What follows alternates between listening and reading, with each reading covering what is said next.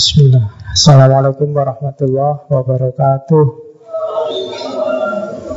Bismillahirrahmanirrahim. Alhamdulillahi rabbil alamin. Wa bihi nasta'inu ala umuri dunya wa din. Allahumma salli wa sallim wa barik ala habibina wa syafi'ina Sayyidina wa maulana Muhammadin Wa ala alihi wa ashabihi ajma'in Amma ba'du.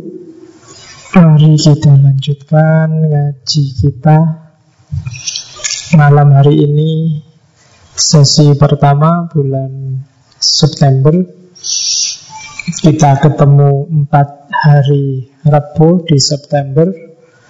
Seperti janji saya minggu lalu Bulan ini temanya adalah Filsafat keadilan. Setelah minggu lalu filsafat eh bulan lalu filsafat kebebasan. Sebelumnya kita juga sudah ngomong kebahagiaan. Janjani ini ada ada rentetannya hubungannya apa? Orang itu kan tujuan hidupnya bahagia, entah bahagia yang sifatnya jasmaniah, apa ruhaniah, apa bahagia puncak. Bahagia itu sifatnya tergantung manusianya. Kalau tergantung manusianya, kemarin kan kesimpulannya begitu. Berarti sifatnya dia pilihan. Kamu ingin bahagia apa enggak? Di situ kuncinya orang harus paham tentang kebebasan. Nah, kebebasan yang gimana yang bisa membawa orang bahagia? Kebebasan yang adil. Nanti terakhir puncaknya wajahnya keadilan itu dalam kehidupan sehari-hari manifestasinya apa? Nanti ketemunya kalau saya di filsafat cinta. Tapi entah kapan saya ngomong itu ya. Kamu umurnya kan masih belum nyampe. Beberapa baru kelihatan kan masih masih awal. Masuk sesi-sesi awal sudah ngomong filsafat cinta. Oke, yang masih baru-baru silahkan di refer rekamannya nanti minta ke takmir atau di download aja. Oke, semoga tidak bosen khususnya yang santri lama ya. Penyakitnya orang nyari ilmu sekarang itu bukan fasilitasnya. Kalau fasilitasnya melimpah ruah. Cuma dua, rasa males dan rasa bosan. Jenuh. Itu dua penyakit. Kalau kalian bisa menaklukkan ini, kalian akan sukses di dunia keilmuan. Di level apa pun, bacakah, nuliskah, belajarkah, biasanya penyakitnya dua itu. Taklukkan rasa males, taklukkan rasa bosen, kalian akan menang. Kalau ulama zaman dulu kan tantangannya banyak. Orangnya sudah tekun, siap berjuang, tidak males juga tidak bosenan tapi fasilitasnya terbatas. Ada yang nyari satu hati saja bisa berbulan-bulan. Ada yang mengembara 30 tahun untuk mengumpulkan hadis. Ada yang sampai tidak memperhatikan hidupnya sendiri sampai tidak nikah. Asik dengan ilmunya. Karena fasilitasnya terbatas. Kalau kita sekarang kan simple. Tinggal online asal wifi ada. Kalau nggak ada ya mendekat-dekat ke kampus atau ke warung yang ada wifi-nya kamu bisa buka apa saja. Fasilitasnya lengkap. Kalau dulu enggak. Beberapa hari yang lalu saya baca apa ya kita mungkin mahasiswa hadis pernah baca yang nulis Hafid Imam Al-Bahabi. Jadi Kitabnya ini judulnya Tazkiratul Khufat Jadi kisahnya para ulama hadis Jerih payahnya ketika mengumpulkan ilmu Ada ulama yang Siapa ya? Ada misalnya Imam Al-Balkhi Imam Al-Balkhi itu belajar hadis Di daerah Askolan Satu kota sama Ibnu Hajar Al-Askolani Itu dia sampai bekalnya habis tidak punya uang tapi demi dia bisa ikut pengajian-pengajian hadis, dia tidak peduli lapar. Kalau sudah lapar, dia mendekat ke warung-warung. Dapat baunya roti aja dia sudah merasa kenyang. Dan, dan itu sanggup dijalani bertahun-tahun. Jadi kalau sekarang misalnya kalian lapar belum makan tinggal ke depan-depan itu kan ada restoran-restoran di bawah aja nyedak-nyedak tukang sate itu kan bisa dapat bau lumayan kenyang. Ada yang sampai kayak gitu. Bandingkan dengan kalian sekarang kan ngaji gratis, sakarepe yo untuk untuk ngombe. Kadang-kadang ada snack kecil-kecil, itu masih males. Kalau zaman dulu ndak. Malah yang yang nulis tafsir atau bari itu Ibnu Jarir atau bari kalau kiriman dari orang tuanya telat ya bajunya dipotong dijual lengannya dulu dijual. Jadi itu makanya sekarang mahasiswa kan harus pinter entrepreneurship. Jual penjual duit ente ya bisa jual HP jual laptop Oke, ya kalau Imam Imam atau baru begitu jualan sampai jualan bajunya. Cuma Imam atau baru tidak kayak kita, dia orang yang sangat tekun. Jumlah ilmunya kalau dibagi dengan jumlah kitab yang dia tulis itu satu banding empat. Jadi sehari dia kalau dikalkulasi misalnya umurnya sekitar 80 sekian dengan jumlah karyanya itu satu banding empat. Jadi satu hari dia nulis empat buku. Saking banyaknya karyanya. Itu kan nggak hitung ya. Satu hari nulis empat buku itu berarti dihitung sejak bayinya.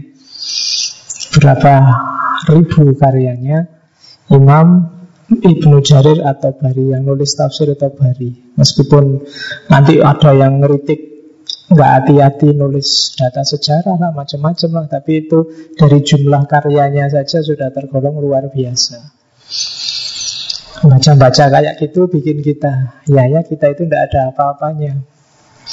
Kita tidak usah bangga kalau wah, saya lo rajin ngaji filsafat. Ini tidak ada apa-apanya. Ini ngaji yang paling enak sedunia.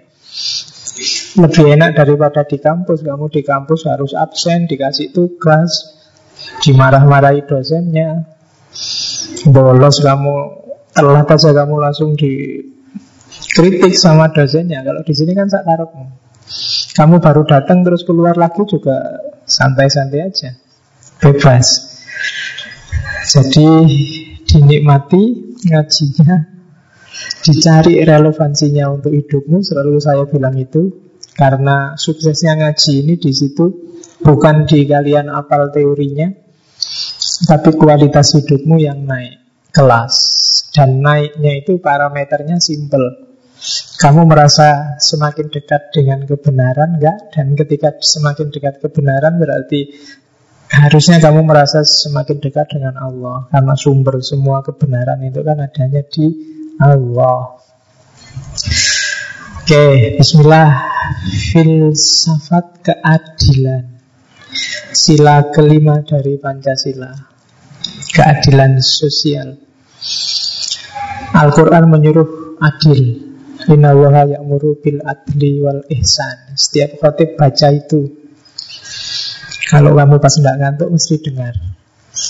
Atau mungkin saking biasanya tidak tidak kedengaran lagi ya bil adli wal ihsannya Jadi kewajiban kalau Mu'tazilah adil itu salah satu dari usulul homsah Adil Dan nanti akan kelihatan bahwa Sebenarnya mewujudkan keadilan inilah tugas yang diemban oleh manusia dalam fungsinya sebagai khalifah. Kita hidupkan tugasnya cuma dua, jadi Abdullah sama Khalifatullah. Jadi Abdullah itu tugasmu cuma satu Islam Pasrah. Manut apa saja yang diperintahkan oleh Allah. Sementara sebagai khalifah Tugasmu juga cuma satu Wujudkan harmoni. Kalau orang Jawa menyebutnya Memayu hayuning bawono. Kalau hari ini orang sering menyebutnya Jadilah rahmatan lil alamin. Tapi Wujudnya apa sih harmoni rahmatan lil alamin itu lahirnya keadilan. Maka keadilan itu salah satu tema penting yang dibahas oleh para filosof bahkan sejak era Yunani kuno. Ya karena keterbatasan sesi, maka bulan ini saya cuma bisa ngangkat tiga orang selain yang mengantar malam ini. Tiga orang itu tak pilih yang kuno. Kemarin di filsafat kebahagiaan kita ketemu Plato Di filsafat keadilan kita temui muridnya Aristoteles. Kemudian kita sudah sangat banyak ngomong filosof muslim Kita coba tengok sebentar para filosof dari tradisi agama yang lain. Kita ambil dari tradisi Kristen kita tengok setelah Aristoteles orang yang sangat terpengaruh oleh Aristoteles. Thomas Aquinas setelah Aristoteles. Dan nanti terakhir kita angkat tokoh yang sangat populer teorinya tentang keadilan dalam dunia etika kontemporer yaitu John Rawls. Sebenarnya masih banyak cuma karena sebulan hanya empat minggu, ya kita ambil empat. Ya, masih ada Robert Nozick, masih ada Reinhold Niebuhr, masih ada banyak sebenarnya yang ngomong tentang keadilan. Tapi kita ambil beberapa kunci. Nanti pada saatnya mungkin ada filsafat keadilan sesi dua. Kita belum ngomong yang tradisi Islam misalnya, gimana getolnya teman-teman dari Mu'tazilah ngomong tentang keadilan. Kita juga belum ngomong dari tradisi Tradisi spiritual timur Yang juga banyak ngomong tentang keadilan. Tapi sesi kapan-kapan. Oke Bismillah. Keadilan. Bagi yang tertarik tema keadilan Itu yang di kotak itu Tokoh dan bukunya Yang bisa kalian akses hari ini ada Plato dengan republiknya, ada Aristoteles, Nikomachean etik, dia banyak ngomong tentang keadilan juga, kita ketemu beliau minggu depan, Thomas Aquinas, Summa Theologica, David Hume, dia juga banyak ngomong, An Inquiry Concerning the Principle of Moral, Immanuel Kant, Metaphysical Element of Justice, John Stuart Mill yang kemarin kita omongkan di kebebasan, Utilitarianism bukunya, John Rawls, Theory of Justice, dan Robert Nozick, Anarchy, State, and Utopia. Kalau mau di cluster apa kategori berpikir ada kategori filsafat etika keutamaan, virtu etik, ada utilitarianisme, ada libertarianisme. Jadi ada teori keadilan, gaya virtu etik, gaya utilitarianisme, gaya libertarianisme. Thomas Aquinas, Aristoteles itu masuk virtu etik Nanti John Rawls itu masuk libertarianisme. Meskipun beda sama Robert Nozick Robert Nozick juga libertarianisme Tapi lebih liberal daripada John Rawls Kalau Mill dan kawan-kawan utilitarianisme. Ini istilah-istilah yang harus dilacak di rekaman-rekaman sebelumnya. Kalau diulang-ulang nanti yang bosan malah saya ini kalian yang baru-baru mungkin enggak. Kalau virtu etik itu ini aliran etika yang fokusnya pada orangnya. Makanya namanya etika keutamaan. Kalau utilitarian itu orangnya itu maksudnya orang baik itu kayak gimana sih? Itu virtu etik. Bukan pada tindakannya. Kalau utilitarianisme ini manfaatnya tindakan yang dilihat. Kalau libertarianisme ya dari aspek kebebasan sebuah tindakan itu libertarianisme. Jadi ini gambaran umumnya bagi yang ingin ngangkat tesis atau skripsi tentang keadilan boleh dicek tokoh-tokoh kunci itu. Mungkin mau ngangkat tokoh. Atau ngangkat kajian buku boleh. Atau buku dan teori itu mau dicari relevansinya dengan kondisi kekinian misalnya. Pilkada di Indonesia dari perspektif teori keadilannya John Roll misalnya. Kan itu bisa. Atau ngaji filsafat dari perspektif utilitarianismenya Mill misalnya boleh. Atau kalau tentang keadilan misalnya keadilannya Immanuel Kant dan aliran-aliran sesat di Indonesia misalnya gimana secara politik aliran sesat itu boleh nggak ditidakadili minoritas-minoritas di Indonesia yang tiap hari kita anggap sesat dan kafir itu gimana caranya menyikapinya secara adil dan itu misalnya pakai teorinya Immanuel Kant nah itu tema bagi yang mau bikin tesis apa skripsi. Buku-buku itu tinggal di-download, tenang aja, gratis sekarang banyak. Ya, ya nggak apa-apa tuh Inggris. Ya latihan lah Inggris. Oke. Itu gambaran teorinya. Sekarang kita mulai masuk ke maknanya. Adil ini susah mendefinisikannya. Sampai detik ini orang masih debat. Itu yang bikin diskusi-diskusi tentang poligami nggak selesai-selesai. Poligami itu kan syaratnya adil Dan orang bingung adil itu kayak gimana Terus debatnya sampai hari ini kan nggak selesai Tapi poligaminya tetap banyak yang jalan Ya Pokoknya kan kita sering gitu Poligami syaratnya adil. Adil itu apa? Terus kan banyak yang ngomong hanya Allah yang tahu. Nah ya kalau gitu ya selesai berarti. Kamu adil nggak adil ya jangan dimarahi kalau ada orang poligami terus menurutmu tidak adil. Wong katanya hanya Allah yang tahu adil itu kayak gimana. Atau ada yang bilang loh itu batinnya masing-masing orang yang tahu. Kita nggak bisa tahu batinnya puas apa enggak, merasa adil apa enggak. Ya kalau urusan batin ya berarti nggak usah kita diskusi ya kan? Biar aja ketika disebut harus adil berarti kan harus ada parameternya. Parameter bahwa oh kalau kayak gini ini adil, kalau kayak gitu tidak adil. Kalau nggak ada parameternya ya nggak usah disebut. Kalau disebut berarti hanya mancing perdebatan. Oke, dan kita tidak pernah mikir dalam tentang itu. Biasanya Sunni itu kayak dia puasa As'ari kemarin. Diskusi itu selesai kalau sudah wallahu a'lam bisawab. Sudahlah nggak usah capek-capek, serahkan semuanya pada Allah. Kan sering begitu. Oke, itu nanti Allah juga Lu itu Quran kamu tak kasih kok dikembalikan lagi padaku Ya kan? Lah aku ndak butuh Quran Yang butuh itu kamu kok malah dibalik Gini aku kipi Ya, oke. Okay.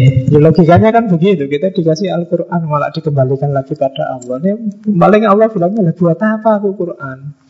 Yang butuh Quran itu kalian. Oke, kalau di Plato nanti dia banyak ngomong di Republik. Pikiran-pikirannya Plato yang kunci kan ada di Republik. Maka banyak gagasan-gagasan dasar filsafat itu nanti ujungnya ke politik kalau di Plato. Dari berpikir rasional, puncaknya adalah tatanan politik yang adil melalui republik. Dan Plato kalau ngomong kan pakai lidahnya gurunya. Karena bentuknya dialog. Jadi dia bikin semacam fragmen bikin narasi cerita yang tokohnya gurunya sendiri. Itu yang bikin orang susah membedakan ini janjane pikirannya Plato atau pikirannya gurunya. Itu kalau di Islam mungkin karena Plato sangat tawaduk sama Sokrates, jadi dia tidak mau dianggap murid yang lancang. Wong itu teorinya gurunya, jangan diaku-aku. Atau dia memang mendedikasikan ilmunya untuk gurunya. Saya tidak bisa kayak gini kalau tidak dari guruku yang menginspirasi. Mungkin begitu. Maka belajarlah taklim muta'alim dari Plato. Loh iya kan harus begitu Ilmu itu dari mana-mana Kalau kamu sudah jenuh dengan taklim muta'alim ya Sekali-sekali belajar gayanya Plato Gayanya gimana Aristoteles Aristoteles itu murid yang kadang-kadang pikirannya tabrakan sama gurunya Tapi tidak apa-apa kalau Plato tahu malah mungkin bangga sama Aristoteles. Dia bisa memodifikasi teorinya gurunya sedemikian rupa sehingga jadi luar biasa. Teori yang sederhana diolah jadi luar biasa meskipun tabrakan sama maunya gurunya. Tapi seandainya Plato ada, dia pasti bangga sama Aristoteles. Nah, itu dua tipe murid, gaya Plato apa gaya Aristoteles. Atau gaya muridnya Aristoteles. Iskandar Zulkarnain. Dia menyebarkan ajaran gurunya tidak lewat ajaran, tapi lewat politik, penaklukan-penaklukan. Dengan banyak daerah yang ditaklukkan, yang itu nanti namanya tradisi Helenisme itu kan, ajaran-ajaran filsafat Yunani dari gurunya bisa tersebar luas, melahirkan banyak aliran-aliran baru. Nah itu gayanya Iskandar Zulkarnain, Alexander the Great. Nah, kalian tinggal milih ingin jadi murid gaya Plato apa gaya Aristoteles apa gaya Iskandar Zulkarnain. Itu silahkan diraba tipemu sendiri. Atau mungkin ya belum gaya mana-mana Pak, wong paham aja belum. Apalagi menyebarkan. Ya tidak apa-apa, ya memang harus belum. Kamu sadar itu, itu berarti sudah bagus. Satu langkah, sudah menang. Karena kamu merasa belum paham, berarti ada mikirnya. Karena ada mahasiswa itu sudah paham apa belum juga tidak ngerti. Koyok-koyok ya paham, tapi mungkin ya belum. Tidak, tidak tahu, ah ya wis lambuh. Ada kan yang kayak gitu, Maju tidak tahu, mundur juga tidak tahu. Kamu itu sudah pinter apa belum? Tidak tahu juga Pak. Tidak, tidak paham juga. Nilai A juga saya tidak yakin itu Pak. Saya ngerti yo. Tidak tahu kok kemarin A. Kok dikasih E ya Pak? Padahal ya mungkin saya ngerti loh Pak dikit-dikit. Jadi nilaimu sendiri aja kamu ternyata bukan ukuran kapasitasmu. Jadi jangan percaya dengan IP. IP itu insidental. Kadang-kadang ada dosen ngasih nilai itu dasarnya syafaat, sakno. Sudah tiap hari rajin masuk, duduknya di depan terus. Kadang-kadang ya di kelas aktif ngomong meskipun ngomong apa ya tidak jelas. Masa ujiannya jelek kan ya mesake ya lah dinaikkan dikit-dikit. Tapi kalau ini tak naikkan, yang lain nggak dinaikkan nanti nggak adil. Ya udahlah dinaikkan semua. Akhirnya nilainya saat kelas bagus-bagus semua. Dan kamu merasa sudah pinter, wah sudah dapat A. Padahal itu nilai syafaat. Ya, bukan nilai yang sejati. Jadi nilailah dirimu sendiri, tidak usah percaya dengan nilai IP yang kuantitatif itu. Kan kalau kamu dapat A saja kan 95 ke atas Itu kan sih ilmumu sudah Misalnya filsafat ilmu Levelnya sudah 95 ke atas Kamu sendiri yang bisa mikir Bahwa kok memang faktanya nilaimu sudah A ya biar aja wong. Itu kan karena dosennya pengasih dan penyayang. Ya, sekarang kan jarang dosen killer. Zaman saya masih banyak dosen yang killer. Kalau ngajar nggak pernah menjelaskan, cuma bawa buku catatan didikte. Kamu harus nulis dan dihafalkan. Waktu ujian apalanmu yang dites. Sekarang kan jarang dosen kayak gitu. Oke, sampai situ ya. Ngomong keadilan nih. Jadi kalau dalam republik habis diskusi panjang nanti sebenarnya hakikatnya adil itu ya harmoni. Di mana di situ ada harmoni berarti keadilan sudah jalan. Jadi harmoni itu seimbang, tidak jomplang. Yang jatahnya 10 dapat 10, yang 5 dapat 5, maka akan lahir harmoni. Di mana pun ada kekacauan, kerumitan, problem, masalah, pasti karena ada ketidakadilan, ketidakseimbangan, tidak harmonis. Jadi kunci awalnya di situ. Itu yang pertama. Yang kedua, ketika para filosof mendiskusikan tentang keadilan, babak-babak pertama sekitar abad-abad klasik pertengahan itu biasanya orang sibuknya dengan distributive justice namanya. Distribusi keadilan, keadilan yang distributif. Bahasa Jawanya dum-duman Bagi-bagian. Jadi dia dapat berapa, kamu dapat berapa Kita dapat berapa, yang di sana dapat berapa. Adil nggak yang kayak gitu? Itu namanya distributif. Ya dapat apa saja, apakah itu barang, apakah itu jasa, apakah itu fasilitas. Fokus-fokus awal ngomong ini. Ngomong distribusinya sudah adil apa enggak? Sudah rata apa enggak Sudah setara apa enggak Itu babak pertama diskusi keadilan para filosof Nanti babak kedua orientasinya geser Bukan lagi pembagiannya adil apa enggak, tapi proses baginya itu adil apa enggak. Jadi procedural justice. Jadi setelah ngomong ngomong tentang ini kamu dapat berapa, kamu dapat berapa, oh adil kayak gitu. Itu diskusi babak awal. Diskusi babak kedua enggak di situ, yang dibahas prosedurnya. Ini cara baginya sudah benar apa belum? Kok diputuskan itu dapat 10, ini dapat 5 Itu cara baginya gimana? Ini ngomong prosedurnya Namanya procedural justice Aturan baginya sudah benar apa belum?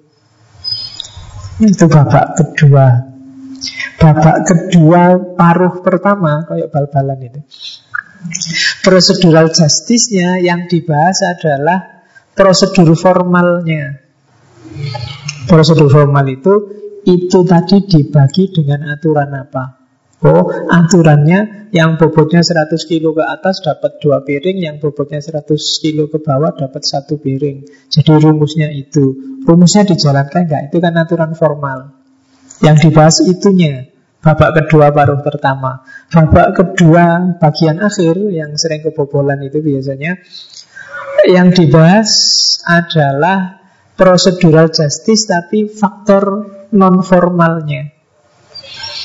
Nah itu tadi kok yang 100 ke atas kok malah dikasih satu piring.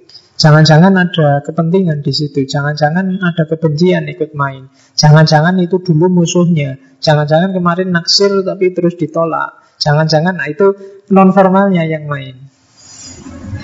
Mulai lihat faktor sosial, budaya, politik ikut main nggak dalam distribu dalam prosedur keadilannya. Nah ini babak terakhir. Ya berarti hari-hari ini kontemporer itu para filosof banyak sibuk di situ. Kalau yang prosedur yang taruh awal itu biasanya bahas aturannya. Sudah cocok enggak sama dalilnya? Sudah cocok enggak sama konstitusinya, sama undang-undangnya? Aturan yang dibikin gimana sih? Kesepakatannya gimana sih? Unsur-unsur formal prosedurnya. Nanti babak terakhirnya ngomong yang non formalnya. Kayak hari ini populer bangsa nih hermeneutik, teori kritis itu yang diomong unsur non formalnya. Loh ini kok tiba-tiba dapat jatah banyak, jangan-jangan KKN. Jangan-jangan ada unsur nepotisme, jangan-jangan sudah dikorupsi dulu, harusnya dapat banyak malah dapat setengah. Jadi unsur-unsur non formalnya. Jadi diskusi keadilan sejak era klasik tengah-tengah kontemporer. Jadi yang era klasik itu lebih ke distributive justice. Pertengahan muncul procedural justice yang gayanya formal. Nanti era-era kontemporer muncul procedural justice yang gayanya non formal. Jadi setiap ada prosedur yang membawa implikasi adil atau enggak adil Dilihat.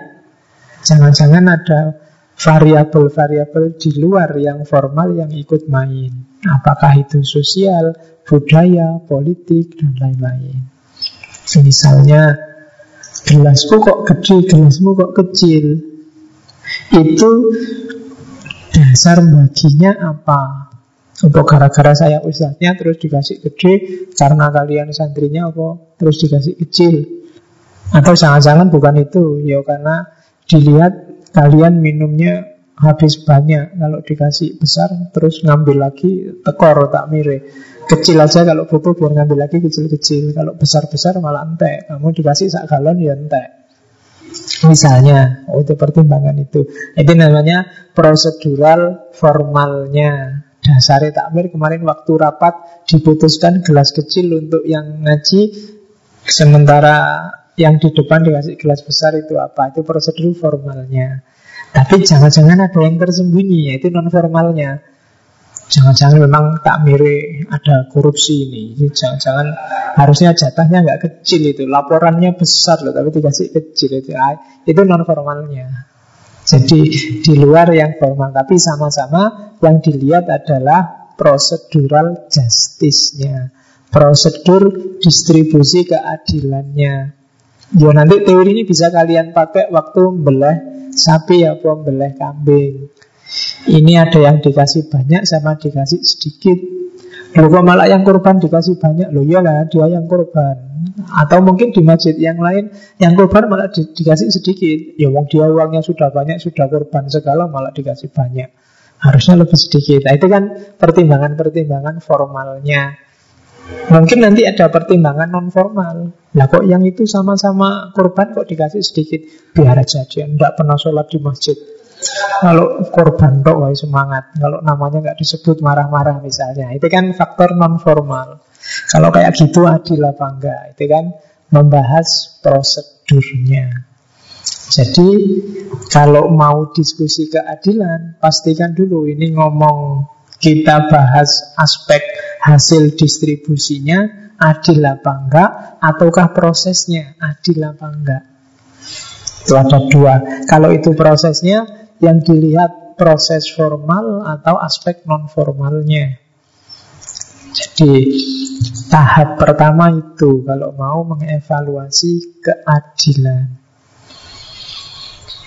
Ya di situ disebut kalau distributive justice itu biasanya dilihat aspek need, equity dan equality. Need itu kebutuhannya.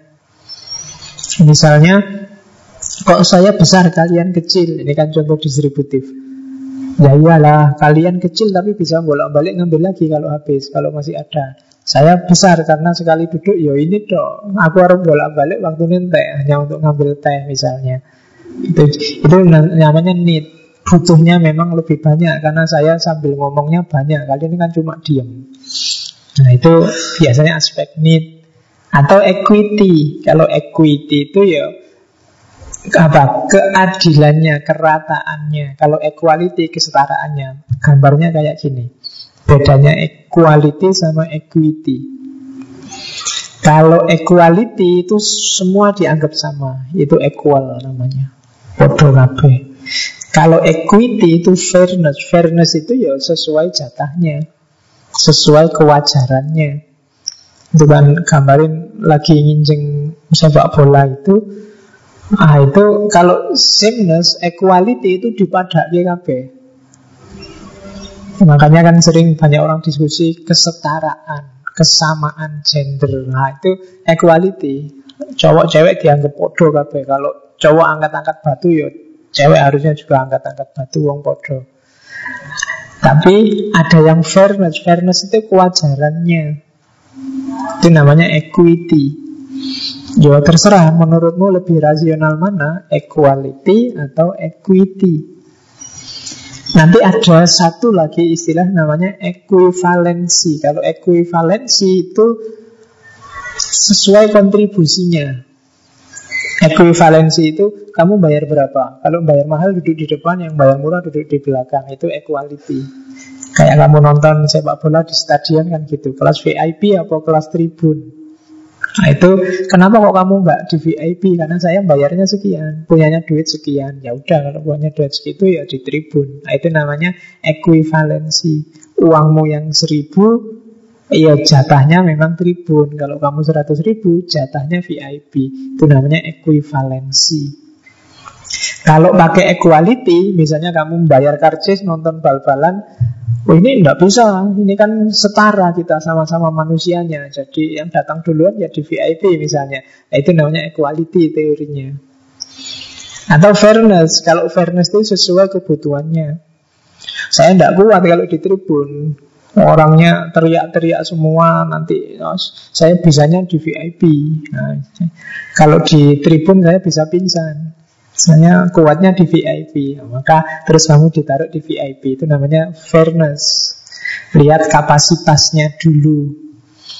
Adikmu yang kecil Ngambil nasinya cuma segenggam di piring Dan dia menghabiskan segitu Itu dia sudah nggak habis. Kadang cuma diajar-ajar. Itu fairnya segitu. Ngukurnya nggak kayak kalian. Kalian kadang-kadang sok piring bisa penuh Pinggirnya piring aja nggak kelihatan kadang-kadang. Ya Kadang yang tukang warungnya ngitung itu bingung Ini jangan-jangan di bawah tempe ada apa lagi Di bawah itu ada apa lagi. Ya Karena penuh sekali piringnya kan bisa gitu. Adikmu kan nggak bisa dikasih kayak gitu gitu kalau pakai equality ya bodoh sama-sama anaknya bapak ya makannya harus sama-sama segitu. Itu equality namanya. Tapi ada prinsip juga equity.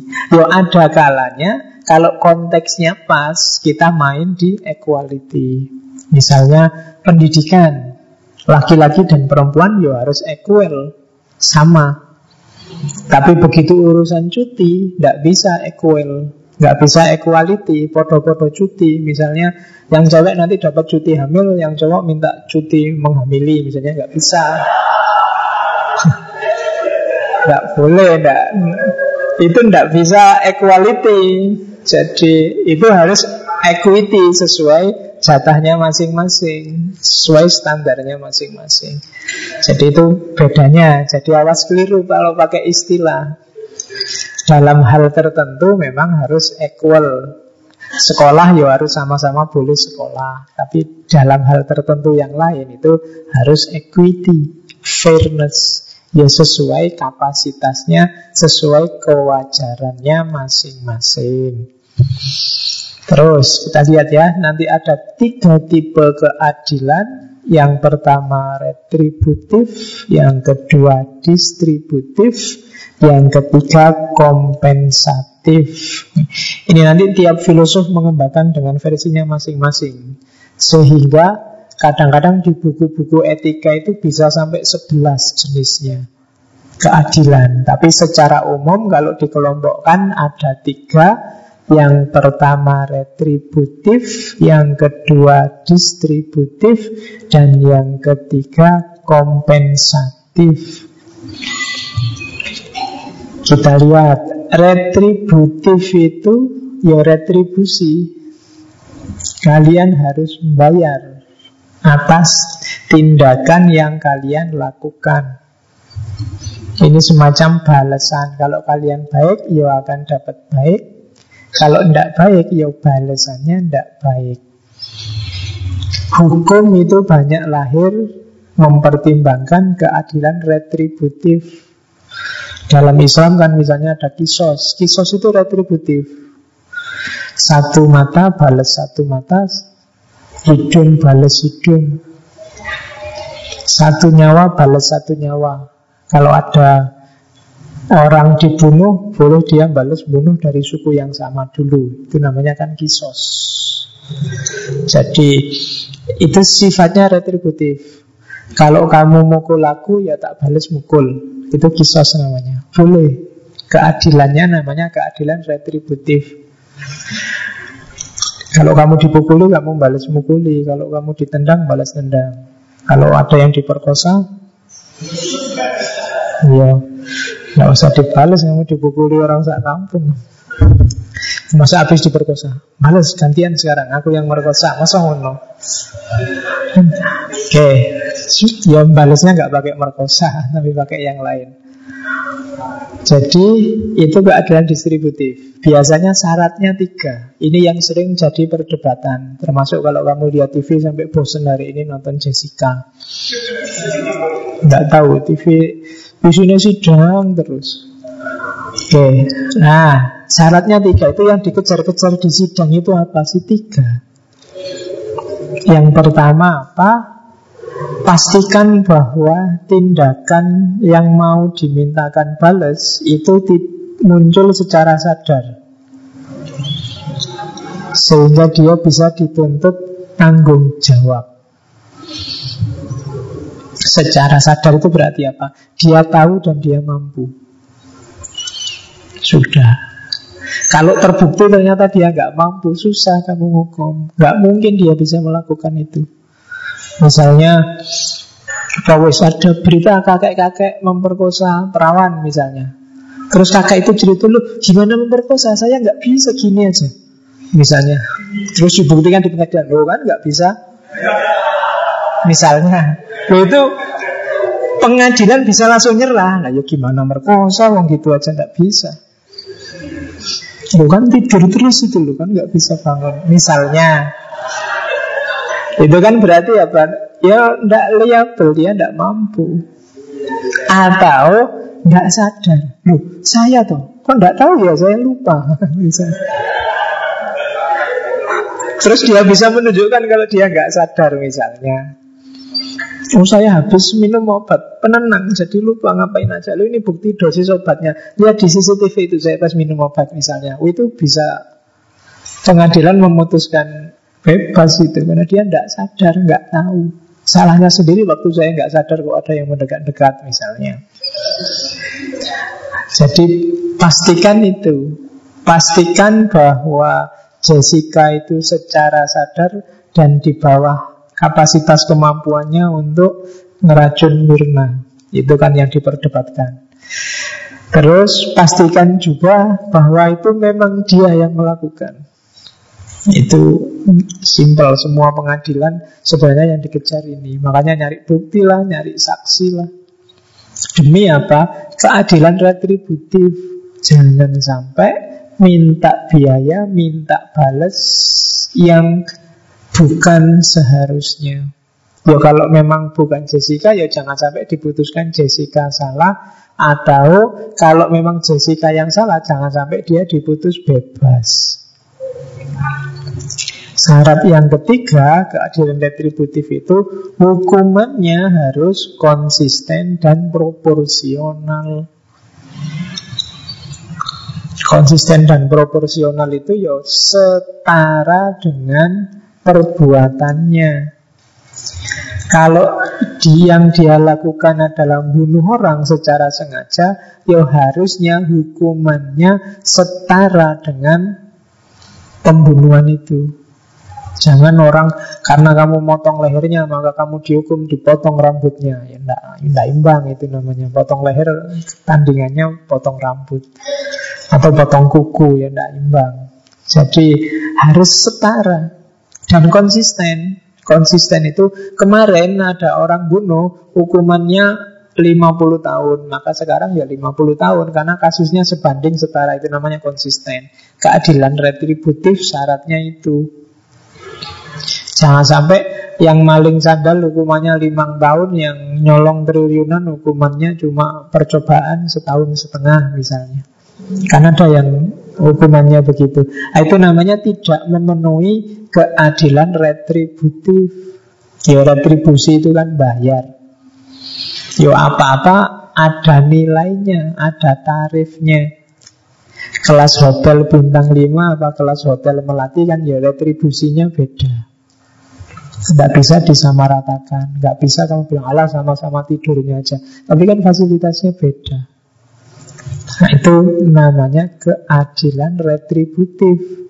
Kamu kan juga nggak mau bayar hotel kelas melati seharga hotel bintang 5 Sebagaimana orang yang punya hotel bintang 5 juga nggak mau dibayari seharga hotel melati Nah itu keadilan retributif Yang beberapa filosof nanti panjang lebar ngomong ini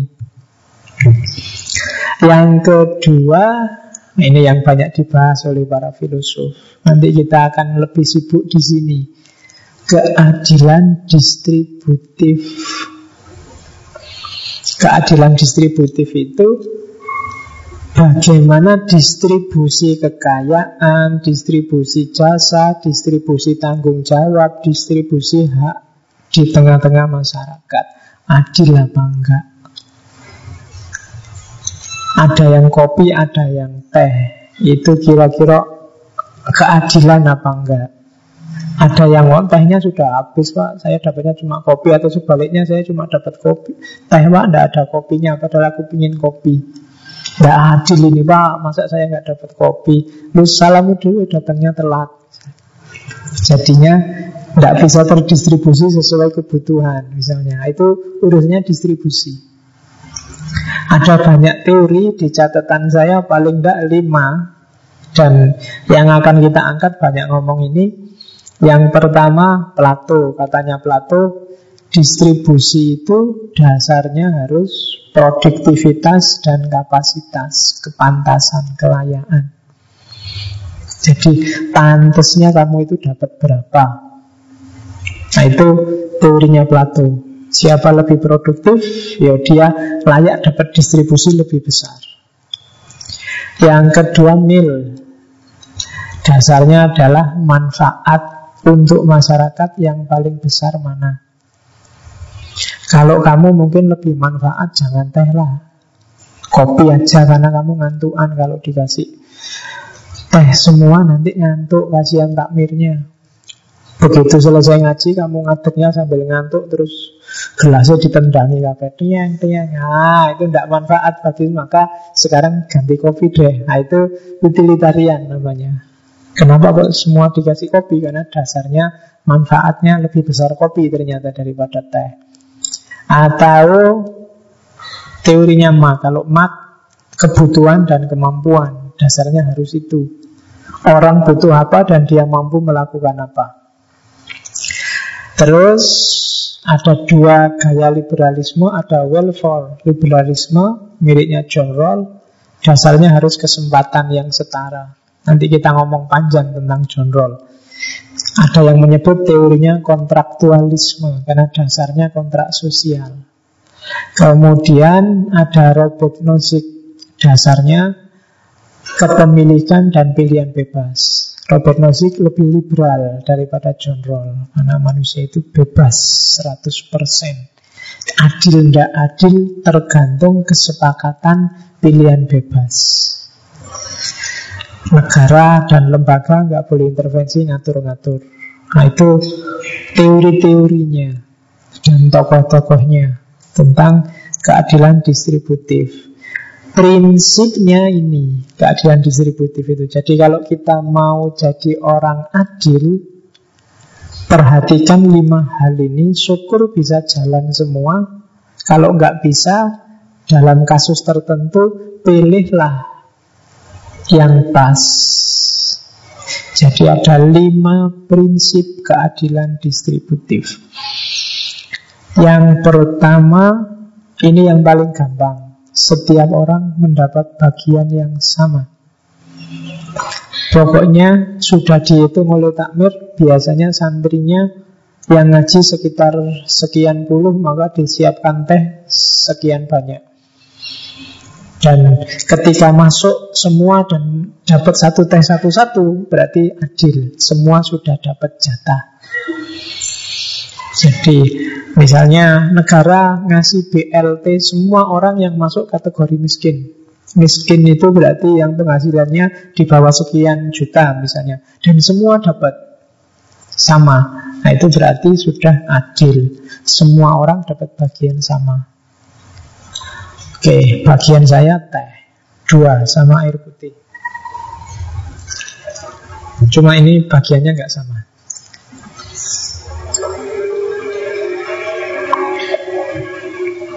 Nah, ada prinsip kedua. Kalau yang kedua, ya tidak dipukul rata begitu. Dilihat kebutuhannya. Kamu butuh berapa, saya butuh berapa kalau levelmu mungkin dikasih uang 100-200 ribu senengnya setengah mati. Tapi levelnya DPR pusat, levelnya menteri-menteri, misalnya dia datang jauh-jauh ke Jogja, disangoni satu sewu, mesti misu-misu. Jauh-jauh datang ke Jogja, sangoni mau satu, misalnya. Itu karena memang, ya kebutuhannya beda. Kalau kalian dikasih sejumlah uangnya anggota DPR, uangnya Abu Rizal Bakri, uangnya Jokowi, mungkin ya bingung dulu. Lu apa duit semini wong kamu cuma butuhnya bisa ngangkring aja alhamdulillah. Tiba-tiba nemu duit 10 miliar misalnya sak koper, kamu kan bingung sendiri. Kadang-kadang malah nggak ngapa-ngapain karena eman. Nah ya kan? Coba kamu teliti ya, kadang-kadang kamu itu lebih boros kalau duitnya sudah tipis. Begitu duitnya banyak itu rotok iman-iman gimana gitu mau beli itu ah mana nanti buat yang lain dulu ah jadi malah ngirit tapi begitu duitnya mau teh ala wisisan dan teh kadang-kadang gitu. Jadi yang kedua ya sesuai kebutuhannya. Kalau ngasihnya tidak pas juga bisa-bisa blunder. Adikmu baru sekolah SD dedek Nih, kamu minta sanggup sama bapak sana. Sekali berangkat 5 juta misalnya. Oh itu kan adikmu ya bingung Buat apa duit 5 juta. Bukan makomnya Kasih sesuai kebutuhannya. Jadi pahami kamu itu butuh apa dan berapa Ukuran kuantitas kualitasnya berapa. Itu untuk menuju hidup yang lebih adil. Termasuk untuk dirimu sendiri kamu itu sehatnya makan sehari berapa kali, tidur berapa jam, kemudian belajar kuatnya berapa menit. Saya nggak ngomong jam ya, karena aku tidak yakin kamu kuat jam-jaman belajar itu. Diukur dewi. Kalau enggak, hasilnya nanti kamu pasti tidak adil terhadap tubuhmu sendiri. Dan ketidakadilan sumber tidak harmoni. Di situ sumber munculnya sakit. Jadi ukur kebutuhanmu. Kalau memang kamu butuh sehari tidurnya 8 jam, ya tidurlah 8 jam. Dan 8 itu harus malam, ya tidurlah malam. Kadang-kadang kan kamu dibalik. Kalau malam melek, kalau siang tidur. Kayak kalong lah pokoknya. Kalau kena matahari tidak kuat.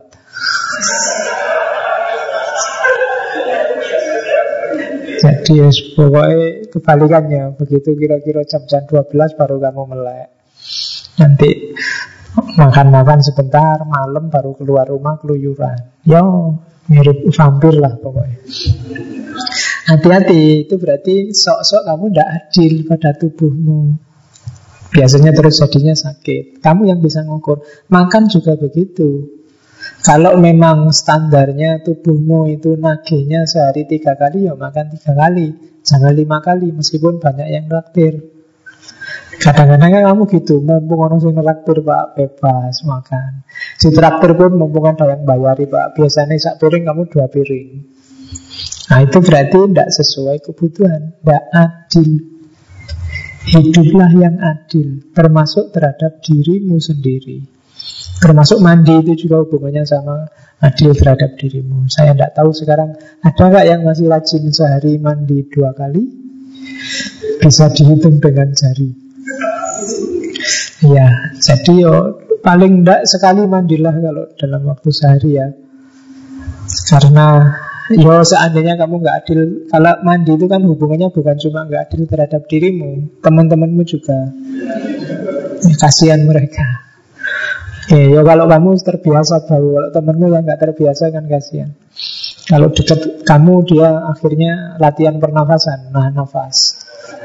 Nggak enak mau minggir nggak enak Akhirnya nah nafas terus kalau kamu mendekat-dekat terus Jangan-jangan dia pingsan ngempet ambekan Aduh ampuni. Jadi mandi Adil terhadap tubuhmu. Oke Ya kamu sendiri yang ngukur itu bagian dari kebijaksanaan Bagian dari hikmah. Yang ketiga Kadang-kadang Adil sesuai usaha. Yo yang kerjanya full time sama part time ya gajinya memang harus beda.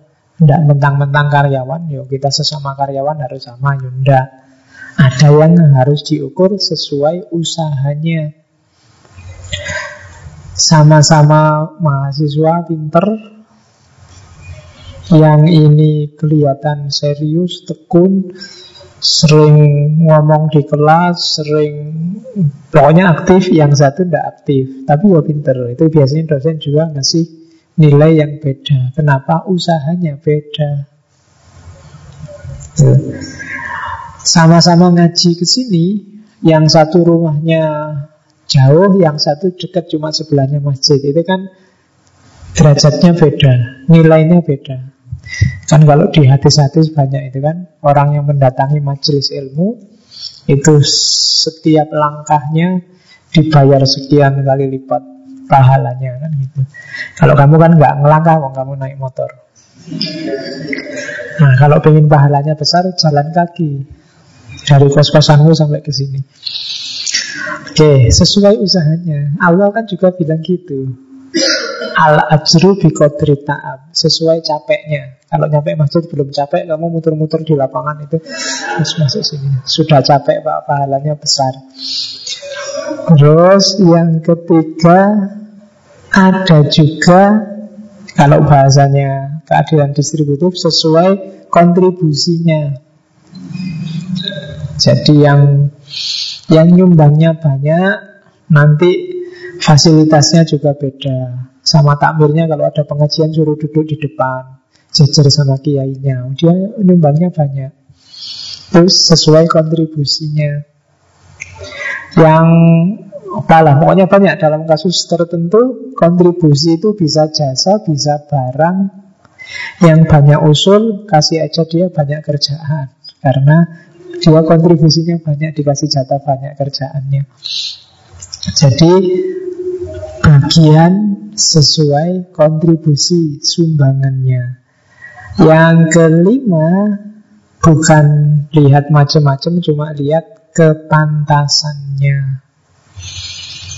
Secara sosial kadang-kadang ada kepantasan-kepantasan tertentu Itu sudah adil Oh biasanya kalau narasumber luar kota itu ya pantasnya dikasih uang sekian honornya. Nah itu kepantasan namanya, kelayaan. Itu sifatnya kesepakatan sosial. Ada distribusi semacam itu. Tapi kalau yang isi masih mahasiswa, udahlah dikasih amplop kecil aja. Isinya terima kasih. Oke, sudah untung dia dikasih forum untuk ngomong misalnya. Itu kelayaan dan kepantasan. Oke, jadi itu prinsip keadilan distribusi. Kalian harus jeli milihnya. Ini harus dipukul rata semua sama atau dilihat kebutuhannya, kapasitasnya, atau dilihat dari usahanya, atau dilihat dari kontribusinya, atau kita lihat kepantasannya saja. Itu pinter-pintermu. Karena begitu kamu salah analisis, harusnya kamu lihat kontribusinya malah kamu samaratakan semua. Itu biasanya sumber ketidakadilan. Oke, yang kerjanya cuma duduk-duduk malah bayarannya besar. Yang kerjanya pontang-panting jungkir balik di lapangan bayarannya kecil. Tunggu saja saatnya sebentar lagi rame demo dan lain-lain. Nah itu keadilan distributif namanya. Oke, terus yang ketiga ada tipe keadilan kompensatif. Kalau kompensatif itu mengganti kerugian akibat ada haknya orang lain yang dilanggar. Dilanggar itu maksudnya di bukan di musola ya dilanggar itu apa ya? Ya pokoknya yang ngerusak hanya orang lain ngambil hanya orang lain. Nah, kalau dilanggar kamu bayangkan ini musola jadi misalnya harusnya aku berhak sekolah terus ada yang halang-halangi sehingga kamu nggak sekolah. Nah, itu kan melanggar hak. Ya banyak hak untuk tenang. Harusnya kamu berhak lo tidur nyenyak malam ini eh, temanmu malah nyanyi-nyanyi tidak jelas. Suara rapena ribut. Ah misalnya. Nah itu kamu boleh minta keadilan kompensatif. Karena tadi malam aku tidak bisa tidur sekarang hukumanmu adalah neraktir sarapan misalnya. Dasarnya apa? Keadilan kompensatif. Kompensasi. Jadi itu boleh karena kalau nggak ada keadilan kompensatif, itu orang nggak akan menghargai haknya orang lain. Jadi syaratnya apa? Syaratnya yang dilakukan menimbulkan kerugian. Itu baru kamu boleh nuntut kompensasi. Kalau tidurmu terganggu, sama malah enak aku tidak tidur sekarang bisa belajar, ya kamu nggak bisa nuntut kompensasi. Karena kamu dapatnya lebih enak. Meskipun terganggu urusanmu.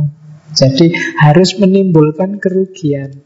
Hakmu untuk sekolah dihalang-halangi temenmu. Udah nggak usah sekolah, nongkrong aja bareng-bareng. Lah kok kamu seneng malah nongkrong, ya nggak bisa nuntut.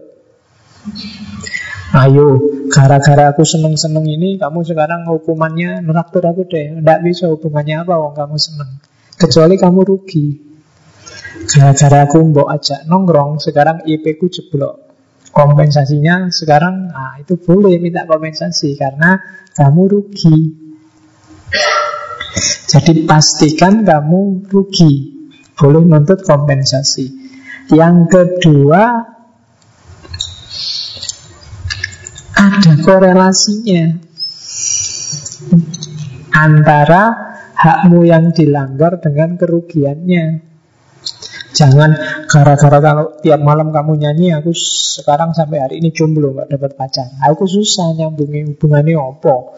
Malam-malam nyanyi sama kamu jomblo nggak dapat pacar. Susah narik korelasinya.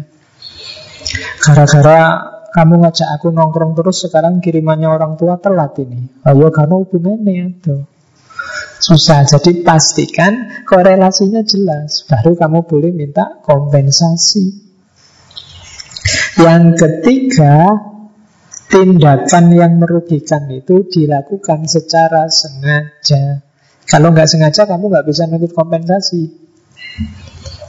Misalnya temanmu yang nyanyi-nyanyi tadi Loh, aku tidak sengaja Memang aku senengannya nyanyi. Kamu nggak bilang-bilang sih sejak tadi Kalau kamu nggak seneng sama suaraku. Nah itu yang kayak gini nggak bisa dituntut kompensasi. Loh aku nggak ngerti ya Kamu salahmu sendiri nggak bilang-bilang Kalau sudah bilang-bilang kok masih nyanyi Baru itu kamu nuntut kompensasi Tapi kalau nggak sadar Nggak bisa kamu nuntut kompensasi Nggak sengaja, nggak sadar lupa itu tidak bisa dituntut kompensasi. Kamu nggak bisa nyari keadilan kompensatif.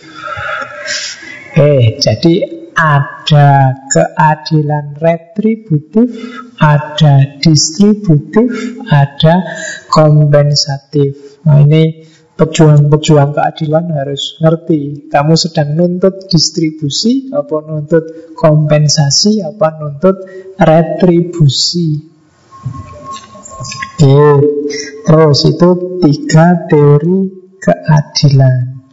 Sekarang kita lihat keadilan versi virtu etik, versi utilitarian, sama versi liberal.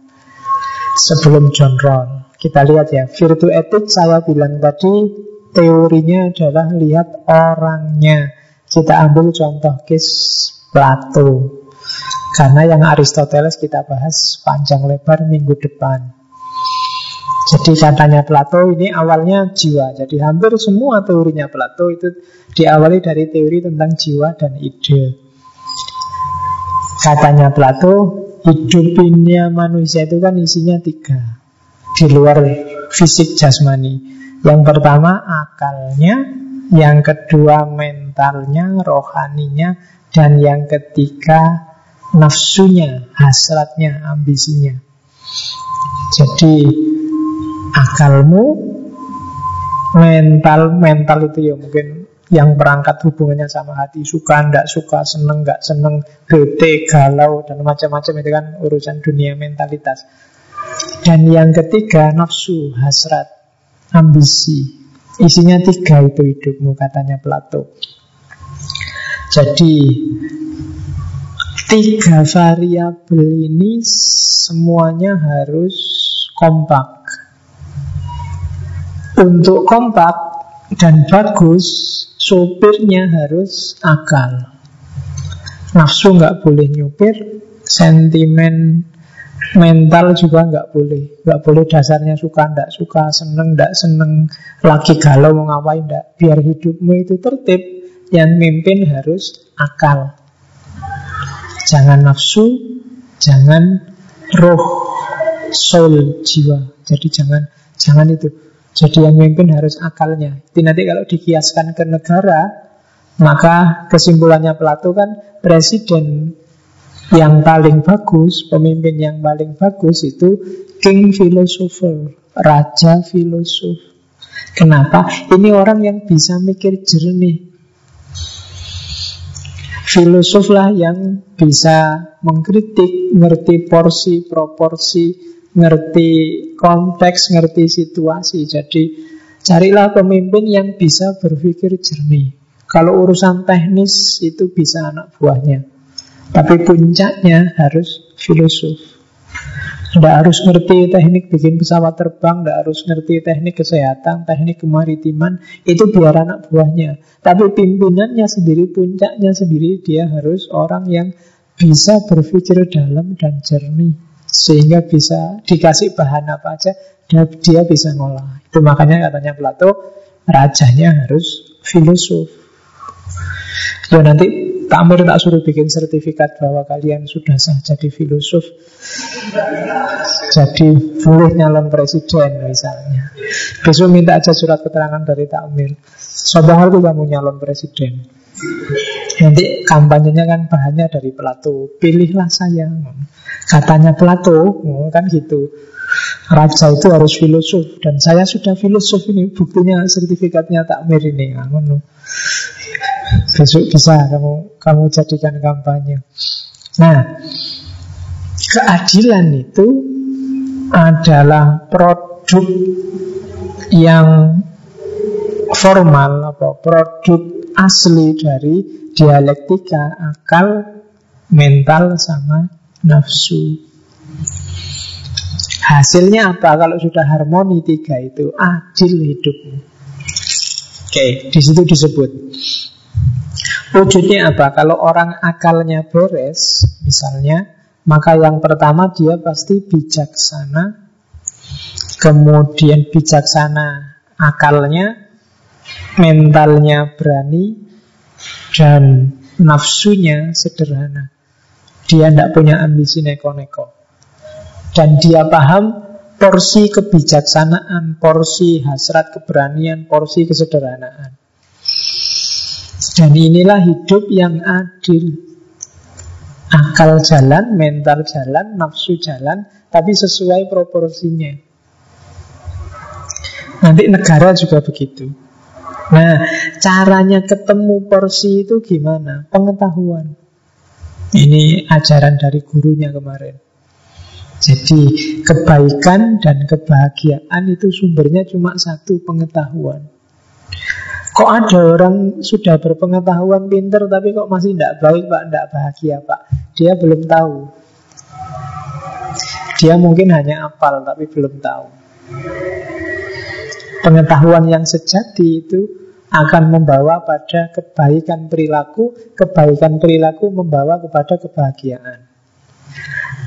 Kalau kamu merasa sudah tahu dan perilakumu kok jelek, Berarti kamu orang bodoh, orang konyol menurut Socrates. Dan orang bodoh itu berarti bukan orang pinter. Kamu tidak bisa disebut tahu kan? Kalau kamu tahu maling itu jelek, dampaknya juga jelek, rusak kamu sebagai pribadi, rusak dunia sosial. Kok masih kamu jalankan? Berarti kamu orang bodoh. Nah itu Socrates. Jadi orang pinter itu pasti dia baik. Dan kalau orang sudah baik, dia pasti hidupnya bahagia. Kalau kamu merasa ilmu saya sudah banyak loh pak, tapi kok susah jadi orang baik, berarti kamu tidak pinter. Kamu hanya kayak komputer yang diisi data, tidak ngefek. Nah, pengetahuanmu harus ada efeknya. Sama kayak keadilan tadi. Keadilan juga awalnya harus pengetahuan. Kalau kamu tidak tahu keadilan itu apa, ya kamu tidak akan bisa menjalankan hidup yang adil. Nanti kalau sudah tahu, jalanilah.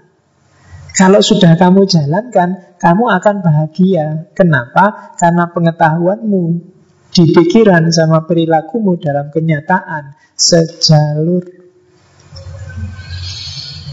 Kalau kamu tahu bahwa adil itu manfaat, ketika ternyata praktek hidupmu tidak adil, kamu tidak akan bahagia, kamu akan gelisah.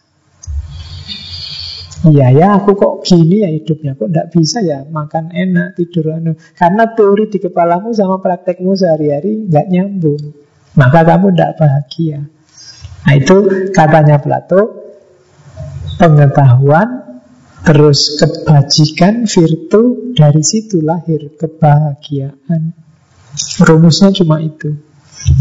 Itu yang bikin ilmu apa pun, teori apa pun, filosof mana pun, agama apa pun, tradisi mana pun, semuanya menyuruh orang untuk mikir. Biar kamu dapat pengetahuan. Kuncinya ada di ilmu. Kalau sudah punya ilmu, diharapkan perilakumu baik. Karena dengan ilmu yang benar, kalau bahasa budanya pengetahuan yang benar dan tindakan yang benar, hasilnya kamu akan bahagia. Kalau enggak, mungkin kamu sukses tapi kamu tidak akan bahagia. Kenapa? Antara pengetahuan sama tindakanmu enggak nyambung.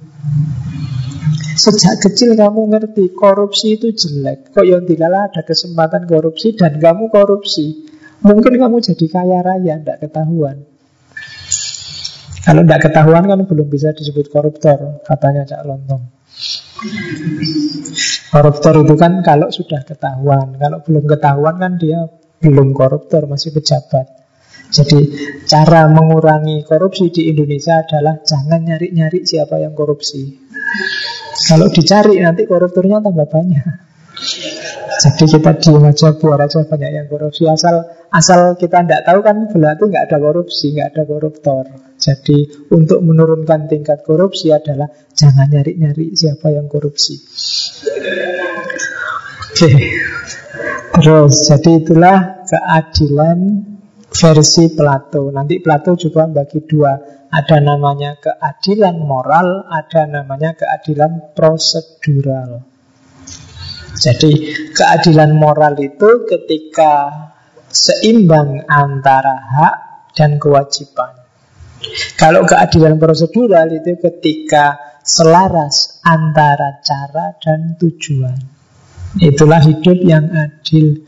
Jangan hanya mikir kewajiban, hakmu nggak dipenuhi atau sebaliknya Nuntut hak kewajibannya nggak dipenuhi Itu juga jenis ketidakadilan Kalau dalam bahasa agama ketidakadilan itu kan namanya kezoliman Jangan zolim Nuntut hak saja kewajiban nggak dijalankan itu zolim Melaksanakan kewajiban saja Membiarkan hak-hakmu dilanggar itu juga zolim Makanya kalau di hadis kan ada unsur ahoka zoliman au madluman.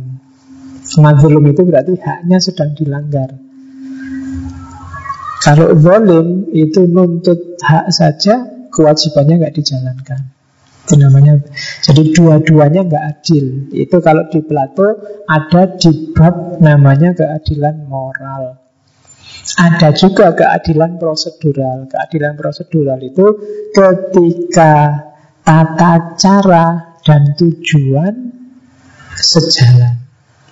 Ketika praktek sama teori sejalan. Itu namanya keadilan prosedural. Jadi ketika ini nyambung berarti adil. Kamu punya teori harus jalan ke selatan dan kamu jalan ke selatan, itu berarti adil. Kalau teorimu jalan ke selatan kok kamu malah jalan ke utara, itu namanya tidak adil. Dan percayalah, tidak adil kayak gini, sumbernya kamu galau.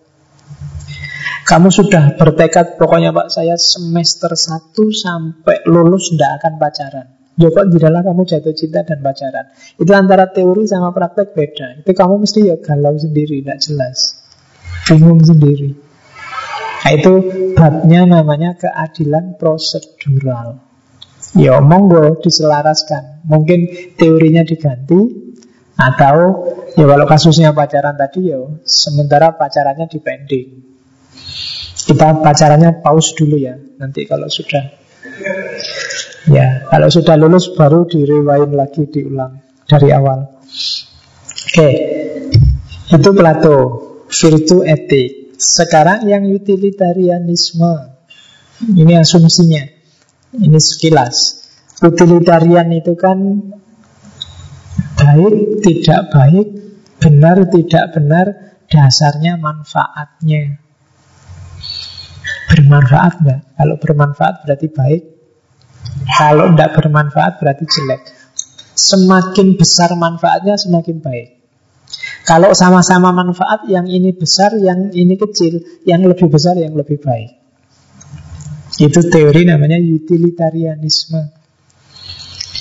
Utilitarianisme itu ada dua jenis. Ada utilitarianisme hedonistik, ada utilitarianisme ideal. Yang hedonistik itu manfaat dilihat dari aspek senengnya. Makan kenyang, tidur nyenyak, hati gembira, itu kan. Pokoknya kepuasan hidup yang sifatnya material itu kebanyakan hedonistik namanya. Utilitarianisme hedonistik. Ada yang utilitarianisme ideal. Utilitarianisme ideal itu biasanya melampaui yang materi. Tidak apa-apa, tidak dikasih uang asal aku dihargai. Kamu puas sudah. Itu namanya utilitarianisme ideal. Tidak apa-apa, Aku digusur tapi ya mbok ngomong dulu Kalau dia diajak ngomong ya aku rela ikhlas nah, Itu namanya kemanfaatan ngomong dari aspek idealnya Bukan hedonistiknya. Kalau hedonistik itu Kalau mau gusur aku ya ganti ruginya 10 kali lipat. Nah itu hedonistik namanya Ukuran-ukuran kesenangannya. Tapi yang nilai di atas kesenangan fisik itu namanya Utilitarianisme ideal. Terus ada dua jenis juga Ada utilitarianisme tindakan Ada utilitarianisme aturan Utilitarianisme tindakan ini nanti tokohnya namanya Jeremy Bentham Kalau mau melakukan sesuatu Diancar-ancar kira-kira manfaatnya besar apa enggak ini mesti besar ini manfaatnya. Nah, itu namanya utilitarianisme tindakan. Ada utilitarianisme aturan. Ini yang punya teori kemarin. John Stuart Mill. Utilitarianisme aturan itu tidak harus kamu prediksi di awal, tapi belajar dari pengalaman sejarah. Biasanya kalau dikasih ini itu manfaatnya banyak. Itu jadi melihat ke belakang. Kalkulasinya tidak kira-kira ke depan, tapi ngitung ke belakang. Itu namanya utilitarianisme aturan. Misalnya, ini yang ngaji ini, kalau tidak hanya dikasih kopi, dikasih jajan juga, mesti lebih enak ini karena. Nah itu kalau dasarnya dikasih jajan itu karena karena Kira-kira ya biasanya gitu sih orang itu kalau dikasih makan lebih senang. Nah itu utilitarianisme tindakan. Tapi kalau utilitarianisme aturan, kenapa kok harus dikasih jajan? Karena ada pengalaman di masjid sana, dari nggak dikasih jajan, dikasih jajan, terus jamaahnya jadi banyak. Di masjid sana juga. Awalnya nggak ada suguhannya, begitu ada suguhannya datang semua masyarakat. Nah, itu berarti sekarang di sini tambah aja jajan. Nah, itu namanya utilitarianisme aturan. Jadi dia melihat sejarah kemanfaatannya. Ada buktinya loh ABCD itu ya. Sama-sama utilitarian, tapi tidak sekedar dikira-kira sebelum dilakukan tindakan, tapi ada presidennya yang jadi pedoman. Oke, itu panjang kalau ngomong utilitarisme, tapi tentang keadilannya sekarang. Katanya utilitarianisme, adil itu adalah yang membawa kebahagiaan bagi sebagian besar orang. Rumusnya cuma itu. Pak, kok ada yang kopi, ada yang teh. Kok ndak kopi semua, apa teh semua? Itu ndak adil, Pak. Ndak apa-apa. Asal lebih bahagia kayak gini daripada saya semua, apa kopi semua, berarti adil ini sudah. Jadi hitungannya penerimaannya orang, kepuasannya orang. Jadi itu ketidakadilan. Dan Eh keadilan. Jadi adil itu hitungannya manfaatnya. Tidak usah dihitung-hitung Ini sesuai kebutuhan apa enggak Ini sudah cocok sama keinginan Sama kapasitas apa enggak. Tidak dihitung di situ. Tapi ngitungnya Mana yang lebih manfaat? Itu utilitarian. Mana yang manfaatnya paling besar kalau kamu dikasih uang sak miliar, ya memang mungkin bingung, bukan kapasitasmu. Tapi dengan uang sak miliar itu nanti manfaatnya jadi luar biasa.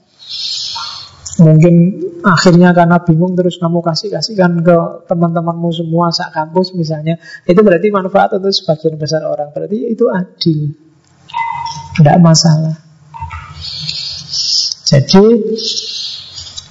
teori utilitarian bilang bahwa adil atau tidak adil jangan dilihat perbuatannya tapi dilihat manfaat dan kebahagiaan dan kepuasannya orang. Penggusuran misalnya, kamu bilang penggusuran itu tidak adil, ya dihitung aja. Yang setuju penggusuran berapa, yang tidak setuju berapa. Kalau lebih banyak yang setuju, berarti lebih banyak yang suka. Berarti itu adil sudah. Lalu ada yang protes pak, sekian persen, 10 persen. Ya tidak bisa dihitung semua. Dipuaskan semua juga tidak mungkin. Yang penting sebagian besar bahagia. Itu utilitarian. Ini kalau digusur orangnya, tak ganti taman bermain, tak ganti apa, kan lebih manfaat. Orang seluruh provinsi bisa memanfaatkan itu daripada ditempati orang-orang ini. Nah, itu penggusuran itu secara utilitarian dengan logika ini itu masuk akal sah. Itu sudah adil daripada belani 1, 2, 3, 4, 5 orang kan lebih bagus kebahagiaan orang satu provinsi, orang satu kabupaten. Nah, cara mikir kayak gini itu namanya gaya utilitarianistik. Oke. Nah, jadi itu Prinsip besarnya itu, detailnya bisa dibaca. Nah, keadilan itu kalau katanya utilitarian hubungannya sama hak. Jadi hak yang mana? Hak yang sempurna. Jadi hak yang sempurna itu apa sih? Ini loh contohnya. Nanti dia ngomong hak ada hak sempurna itu lahir dari tanggung jawab atau kewajiban yang sempurna. Misalnya saya punya kewajiban untuk tidak menyakiti kamu tanpa alasan. Nah, ini kan kewajiban dariku. Kewajibanku untuk tidak menyakitimu tanpa alasan. Ini kan sifatnya mutlak. Berarti apa? Melahirkan hak dalam dirimu bahwa kamu punya hak untuk tidak disakiti. Nah, hak yang kamu miliki inilah nanti jadi dasar kalau terjadi ketidakadilan. Kalau tiba-tiba kamu tak pukuli, loh, salahku apa kok tiba-tiba dipukuli? Aku kan punya hak untuk tidak disakiti. Maka kamu boleh lapor ke polisi karena hakmu dilanggar. Jadi itu namanya arena keadilan. Jadi arenanya keadilan itu ada dalam ranah hak. Bukan dalam ranah kewajiban, bukan dalam ranah yang lain. Jadi urusannya cuma hak. Hanya saja kalau bagi utilitarianisme hakmu tak langgar itu boleh kalau membahagiakan sebagian besar orang. Misalnya kalau kamu tiba-tiba tak panggil ke sini tak pukuli, yang sini senang semua ketawa-ketawa, oh bagus pak, nah, itu adil sudah. Tidak apa-apa, kamu sakit tenang aja, tidak apa-apa, pahalanya besar. Temanmu senang semua, misalnya. Nah, itu logika semua begitu. Jadi hakmu dilanggar tidak masalah, asal sebagian besar orang senang. Rumahmu digusur nggak apa-apa, asal kampung sini tentram. Kamu yang sering bikin nontran-nontran Misalnya, jadi itu logikanya utilitarianisme. Ada juga kewajiban yang tidak sempurna. Yang tidak sempurna ini nggak melahirkan hak. Itu contohnya, misalnya saya bertanggung jawab untuk berbuat baik. Saya sebagai seorang muslim harusnya kalau ketemu mengucapkan salam. Tapi kewajiban ini tidak mengimplikasikan hak hak bahwa kamu bisa nuntut aku untuk mengucapkan salam setiap kali ketemu. Ini namanya kewajiban tidak sempurna. Ini sebenarnya terinspirasi oleh teorinya Immanuel Kant. Jadi tanggung jawab terhadap kewajiban sempurna dan tanggung jawab terhadap kewajiban yang tidak sempurna. Aku sih wajib, tapi wajib bagiku tidak mengimplikasikan hak dalam dirimu. Misalnya, mulai hari ini saya berjanji akan selalu tersenyum. Ketemu siapa saja misalnya. Tapi janjiku ini meskipun wajib dalam diriku tidak melahirkan hak dalam dirimu untuk nuntut aku tersenyum setiap kali ketemu. Pak, hak saya sekarang senyum, ayo senyum. Kalau nggak senyum mama nggak bisa. Itu wajib bagiku tapi tidak melahirkan hak bagimu. Ini namanya kewajiban tidak sempurna. Kewajiban sempurna itu wajib dalam diriku melahirkan hak dalam dirimu. Misalnya, aku wajib menjaga kepemilikanmu. Aku wajib tidak melanggar hak milikmu. Ini kan kewajiban sempurna. Aku wajib menjaga hak milikmu, melahirkan hak kepemilikan dalam dirimu. Kalau HPmu ya HPmu, jangan tak ambil. Itu kan melahirkan hak. Tapi nanti ada yang tidak melahirkan hak. Yang tidak melahirkan hak itu namanya hak tidak sempurna. Ini teorinya utilitarian. Nah, pelanggaran hak itu apa saja sih? Kalau di utilitarian ada 1, 2, 3, 4, 5, 6 Yang pertama melanggar eh, legal right. Hak-hak legal. Hak-hak formal. Hak hukum. Hak untuk milih ya kan Hak untuk bikin organisasi hak untuk bikin kegiatan, hak untuk itu namanya legal rights. Ada moral rights. Kalau moral right itu hak untuk melakukan atau tidak melakukan sesuatu sesuai yang kamu anggap baik. Itu moral right. Misalnya orang Irian Jaya hanya pakai koteka. Bagi mereka koteka itu sudah bermoral. Kalau kamu ke sana, kamu nggak boleh marah-marah. Jangan pakai koteka, auratnya kelihatan semua haram itu nggak iso itu haknya mereka. Nilai moralmu nggak mengizinkan itu, tapi mereka punya hak. Ya kayak di Barat sekarang itu loh kan. Tadi saya baca di mana itu di Barat sekarang muncul tren model busana perempuan tanpa daleman. Jadi tidak pakai celana dalam terus cuma pakai baju yang terbuka itu jadi kalau kena angin sedikit itu bisa kelihatan. Dan ya itu itu ada model baru kayak gitu. Sistem moral mereka mengizinkan itu. Kamu boleh istighfar meskipun sambil nginjeng dikit-dikit. Tapi tapi itu di mereka itu bermoral meskipun bagi kita tidak bermoral. Dan itu nggak boleh kita langgar. Ya kamu boleh ngasih tahu tapi nggak boleh marah-marah ke sana. Kamu ke sana tahu sih ya. Ayuhalladzina amanu ndak bisa. Mereka nggak nggak dengerin yang kayak gitu. Mereka punya sistem yang berbeda. Oke itu namanya moral right. Ada deserve. Deserve itu akar kata dari deserve. Deserve itu kan kelayakan. Pelanggaran atas kelayakan. Jadi misalnya semua orang dapat jatah 100 Kamu sebenarnya layak untuk dikasih 100 Tapi cuma dikasih 50 Itu pelanggaran sudah.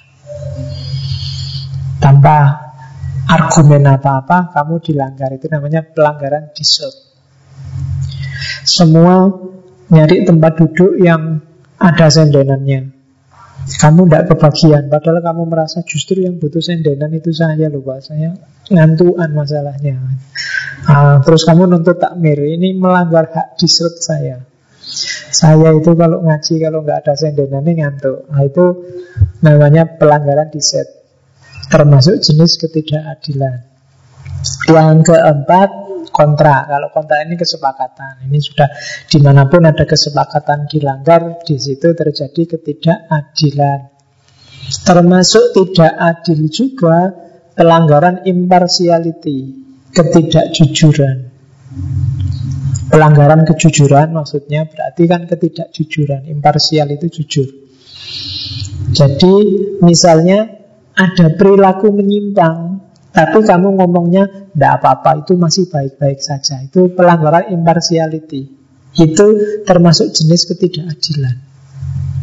Jadi kulil hakko walau kana muron itu maunya agar orang tidak melanggar impartiality. Baik bilang aja baik, kalau jelek ya bilang aja jelek. Kalau melanggar bilang aja melanggar, kalau sudah lurus ya bilang aja lurus. Itu berarti tidak melanggar impartiality. Dan yang terakhir pelanggaran ketidakadilan itu pelanggaran equality, kesetaraan. Jadi yo kalau setara yo kasihlah sesuai kesetaraannya. Urusan pendidikan laki-laki perempuan sama. Laki-laki perempuan itu kan beda hanya urusan yang hubungannya sama genital. Di luar itu sama semua. Urusan genital itu kan urusan melahirkan, menyusui, menstruasi kan sejenis itu. Di luar itu sama semua. Urusan nyuci, urusan nyetrika itu kan bukan laki-laki, bukan perempuan. Laki-laki juga bisa, perempuan juga bisa. Urusan nyapu, perempuan bisa, laki-laki bisa. Ngomong anak, perempuan bisa, laki-laki bisa. Di sini orang bisa membahas equality. Tapi urusan menyusui, urusan hamil, urusan menstruasi, itu urusannya equity. Setiap orang ada jatahnya sendiri. Yang laki-laki tidak boleh nuntut untuk bisa menstruasi Yang perempuan juga nggak boleh meri Kalau laki-lakinya nggak bisa hamil Karena ini ini urusan kodratnya. Nanti kita banyak ngomong teori kodrat di Thomas Aquinas. Oke, jadi pelanggaran equality. Ada yang kritik? Banyak sih kritikannya tak bacakan. Agak cepat ya. Nanti kamu renungkan sendiri Waktunya mepet. Jadi ada tokoh namanya Woody Ross. Dia bilang utilitarianisme tindakan yang miliknya Bentham tadi membolehkan saya melanggar janji atau menyakiti seseorang namun membawa kebaikan lebih besar. Kritiknya itu, kritik pertama. Kayak kamu tadi, tiba-tiba kamu tak pukuli dan temenmu yang lain senang. Pukuli aja pak, pukuli aja pak. Itu berarti boleh secara utilitarian. Oke, general juga ngeritik katanya general utilitarianisme klasik merusak tuntutan keadilan karena mengizinkan kehilangan bagi sejumlah orang demi mencapai memenuhi pencapaian orang lain. Sama konotasinya. Katanya Richard Brand, utilitarianisme itu paradok. Paradok itu contohnya gini. Utilitarianisme bilang misalnya carilah kesenangan yang paling besar. Tapi untuk sebagian besar orang. Ini kan agak agak paradok. Misalnya saya itu seneng kalau punya uang tak pakai jalan-jalan di mall apa itu kan aku seneng. Tapi ini kurang manfaat, lebih manfaat lagi uangmu disodakohkan. Banyak orang lain akan seneng. Nah, jadi daripada kamu punya gaji, punya uang banyak, kamu pakai untuk menafkahi keluargamu, biar aja keluargamu kelaparan, duitnya kasih fakir miskin, sumbangkan ke yatim piatu. Manfaatnya lebih banyak. Keluargamu paling jumlahnya 2-3 orang. Yatim piatu, fakir miskin jumlahnya bisa puluhan ratusan. Nah ini secara utilitarian masuk akal. Atau kamu punya pembantu, Pembantumu tenang aja Kalau kamu kerja di sini satu bulan Tak bayari satu juta misalnya. Begitu satu bulan Kamu mau tak bayar sejuta Tapi uang satu juta ini Mending aku bohong padamu. Tapi uangnya tak sodakohkan Tak wakafkan ke mana-mana Pahalanya besar. Dosaku padamu kan kecil Cuma bohong satu orang sama kamu. Nah sementara uangnya manfaatnya banyak Bagi orang lain. Kamu marah ya ben. Tapi kan ini manfaatnya besar untuk orang lain Nah itu kritik pada utilitarian. Jadi kamu bisa melanggar hak kecil dengan asumsi manfaatnya untuk banyak orang. Itu kelemahannya utilitarianisme. Sekarang libertarianisme.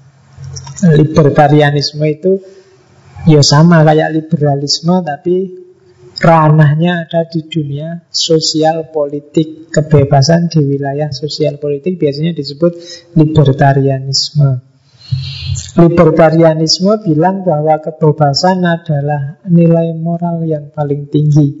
Kemarin kita sudah satu bulan bahas ini. Setiap orang bebas, dia punya hak hidup, hak milik, dan harus diakui oleh setiap orang. Tujuannya pemerintah, tujuannya negara, tujuannya lembaga pemimpin itu sebenarnya cuma satu, menjaga hak atau ngatur kalau ada pelanggaran hak dia yang ngopeni kompensasinya. Cuma itu. Negara jangan bikin aturan banyak-banyak. Yang penting dia bisa menjamin hak individu atau enggak. Atau kalau ada pelanggaran, negara bisa turun tangan nyari kompensasi, ngatur distribusi, ngatur retribusi. Itu saja. Yang lain tidak penting. Urusan bikin aturan neko-neko, bikin perda, bikin tidak penting. Yang penting bisa nggak menjamin haknya setiap orang anggota negara itu. Itu libertarianisme. Ya, teorinya Robert Nozick yang liberal kata dia rumusnya simple. Dari setiap orang sesuai apa yang dipilihnya untuk dilakukan dan bagi setiap orang sesuai dengan apa yang mereka lakukan. Jadi silahkan setiap orang milih tindakan dan terimalah akibatnya sesuai tindakan itu. Itu adil sudah. Tidak neko-neko. Kamu milih males, tanggunglah resikonya kamu tidak lulus ujian. Itu adil sudah. Hubungan sama orang juga begitu. Sudah, misalnya saya sama kamu bikin kesepakatan A. Kalau A ini jalan itu sudah adil. Misalnya kita sepakat ya, ngaji ini setiap kali datang bayar satu juta satu juta setiap orang seneng aku mesti nah kalau kamu sepakat ini jadi aturan. Jalan adil sudah. Kalau kamu komplain ya keluar aja dari kesepakatan. Itu rumusnya simpel. Pilihan kita sendiri semuanya. Bebas kita milih. Negara mainnya dia makanya dia punya konsep namanya minimal state. Minimal state itu tujuan negara menjaga hak-hak fundamental ini saja. Negara jangan terlalu banyak main. Biarkan orang mikir sendiri, wong sudah besar semua, pinter, sudah ngerti yang baik, yang buruk. Kecuali ada pelanggaran hak, negara boleh turun tangan. Misalnya hakmu untuk hidup bersih Kok ya banyak yang buang sampah sembarangan Negara bisa masuk untuk ngatur retribusi dan kompensasinya Atau di negara ini kaya sekali sumber daya Ini baginya gimana ini Kalau dibiarin orang tawuran rebutan Oke negara boleh turun ngatur distribusinya Jadi yang penting negara mainnya minimal Jangan terlalu besar Gak kayak kita hari ini kan terlalu besar negara main. Bukti paling simpel apa? Aturannya banyak. Kita hidup di Indonesia ini mulai undang-undang sampai aturan menteri sampai ke bawah Pak RT aja bikin aturan sendiri di RT-nya masing-masing. Itu menandakan perannya negara sangat besar. Perannya lembaga sangat besar. Dan ini bagi Nosik mengancam keadilan. Semakin banyak aturan, semakin kamu nggak bebas. Semakin kamu nggak bebas, kadang-kadang kamu melakukan sesuatu yang bukan keinginanmu, dan kadang-kadang kamu melanggar sesuatu yang bukan keinginanmu, dan kamu dihukum karena itu atau dikasih reward karena itu. Ini bagi Nozik tidak adil, bagi kelompok liberal tidak adil. Wong kamu melakukannya terpaksa karena hukumnya memang begitu, bukan maumu, tapi kamu kok dihukum gara-gara itu. Nah itu teorinya orang libertarian Pakai minimal state Negara perannya kecil saja. Nah Teorinya libertariannya Nozick namanya entitlement teori. Entitlement teori itu Teori yang dasarnya adalah hak setiap orang. Landasannya adalah hak. Jadi Kita boleh memiliki sesuatu, memperoleh sesuatu, apakah itu jasa, apakah itu barang, kalau sesuatu itu hasil pilihan kita sendiri. Itu teorinya itu. Prinsipnya tiga. Original acquisition, atau transfer, atau rectification of injustice.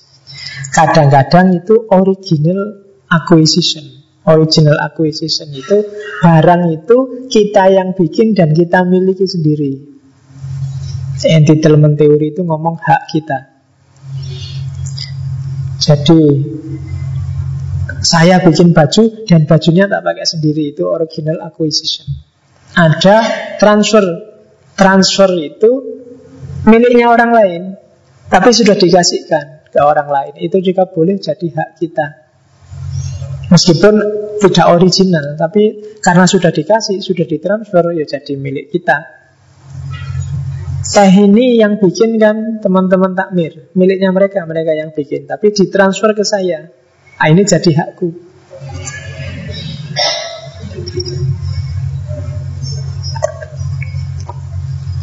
Itu namanya entitlement theory.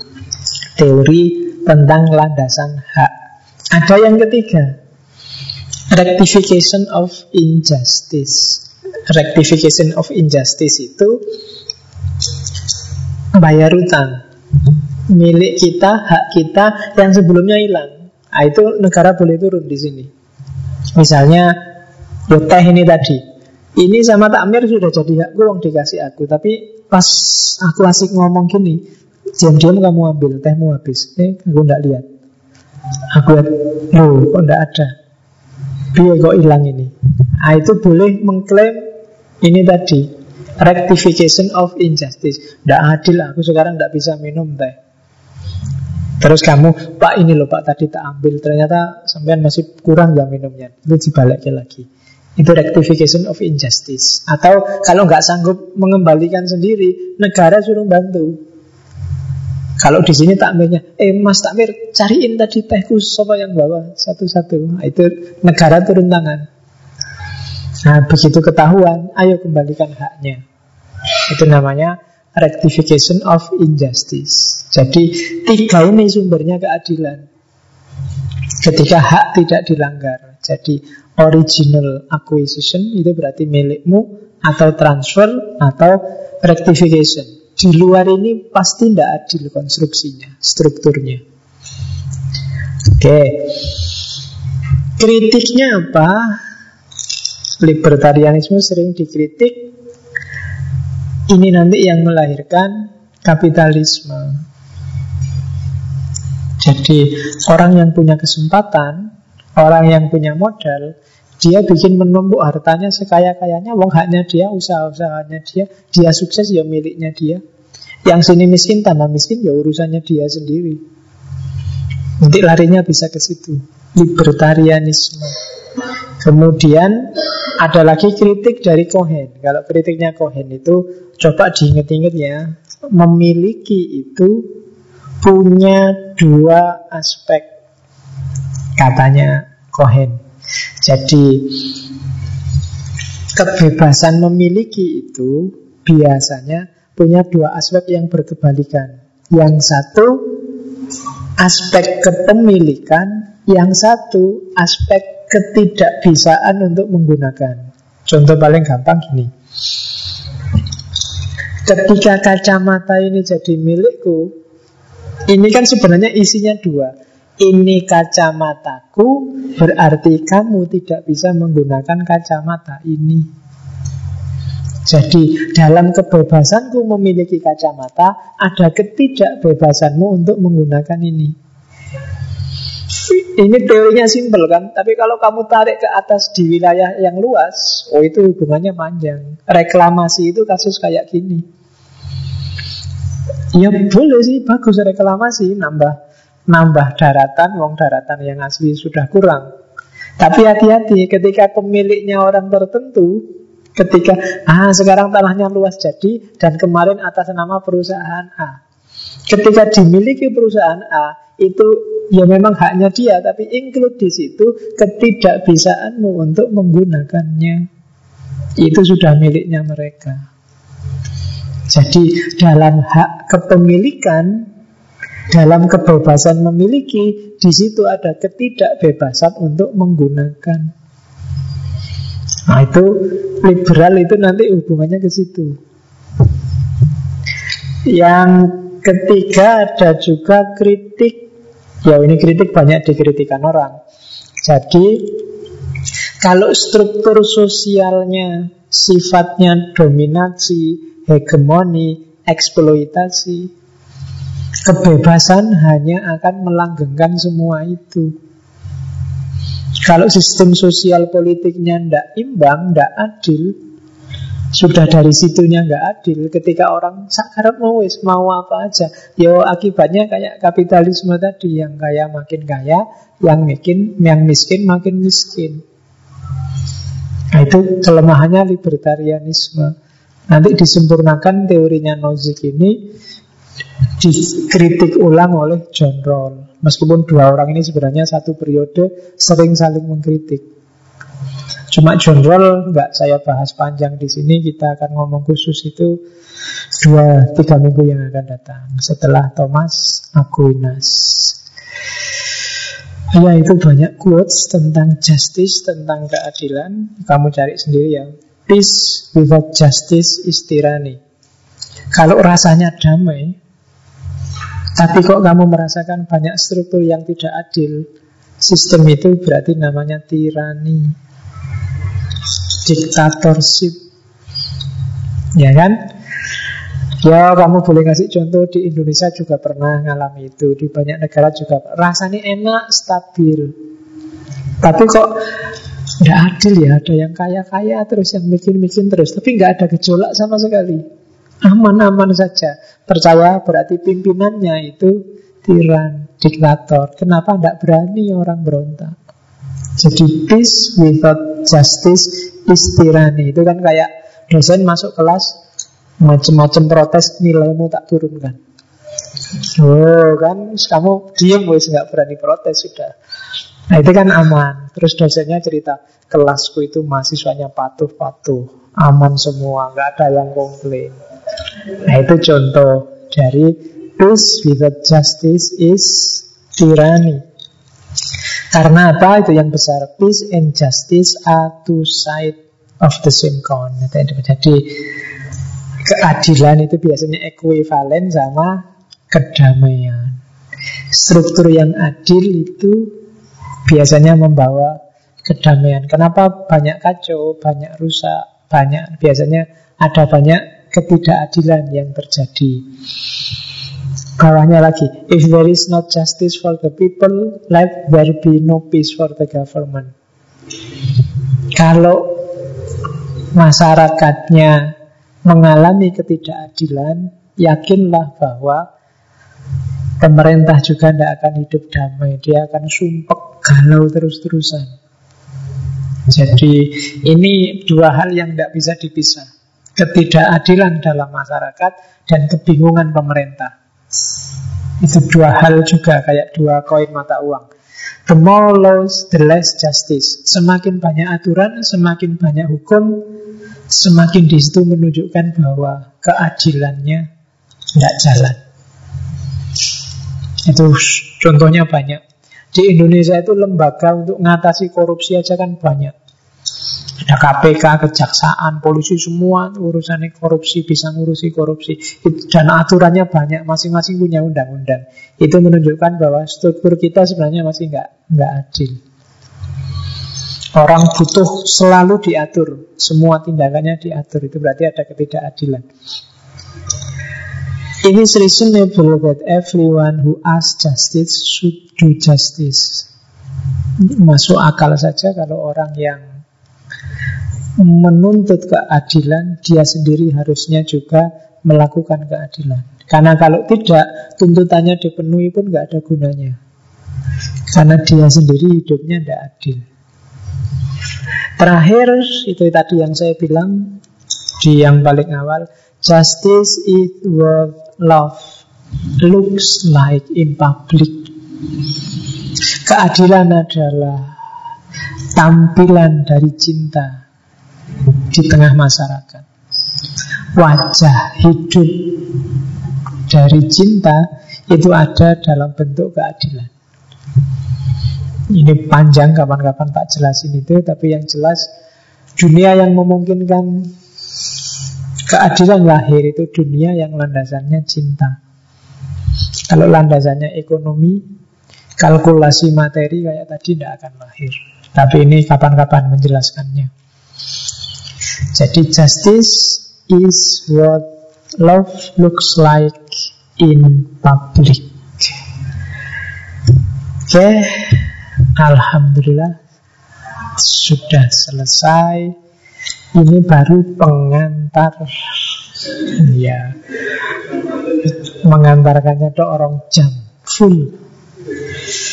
Minggu depan kita ketemu guru besarnya filsafat, Profesor Dr. Kiai Haji Aristoteles. ya, tentang keadilan. Nanti kita akan sering ketemu Plato, Aristoteles itu akan sering muncul di banyak tema karena bagi banyak filosof Socrates, Plato, Aristoteles ini yang jadi porosnya hampir semua pemikiran-pemikiran filsafat. Oke, saya kira itu ketemu lagi insya Allah minggu depan. Kurang lebihnya mohon maaf. Wallahul muwafiq, wallahu a'lam bisawab. Wassalamualaikum warahmatullahi wabarakatuh.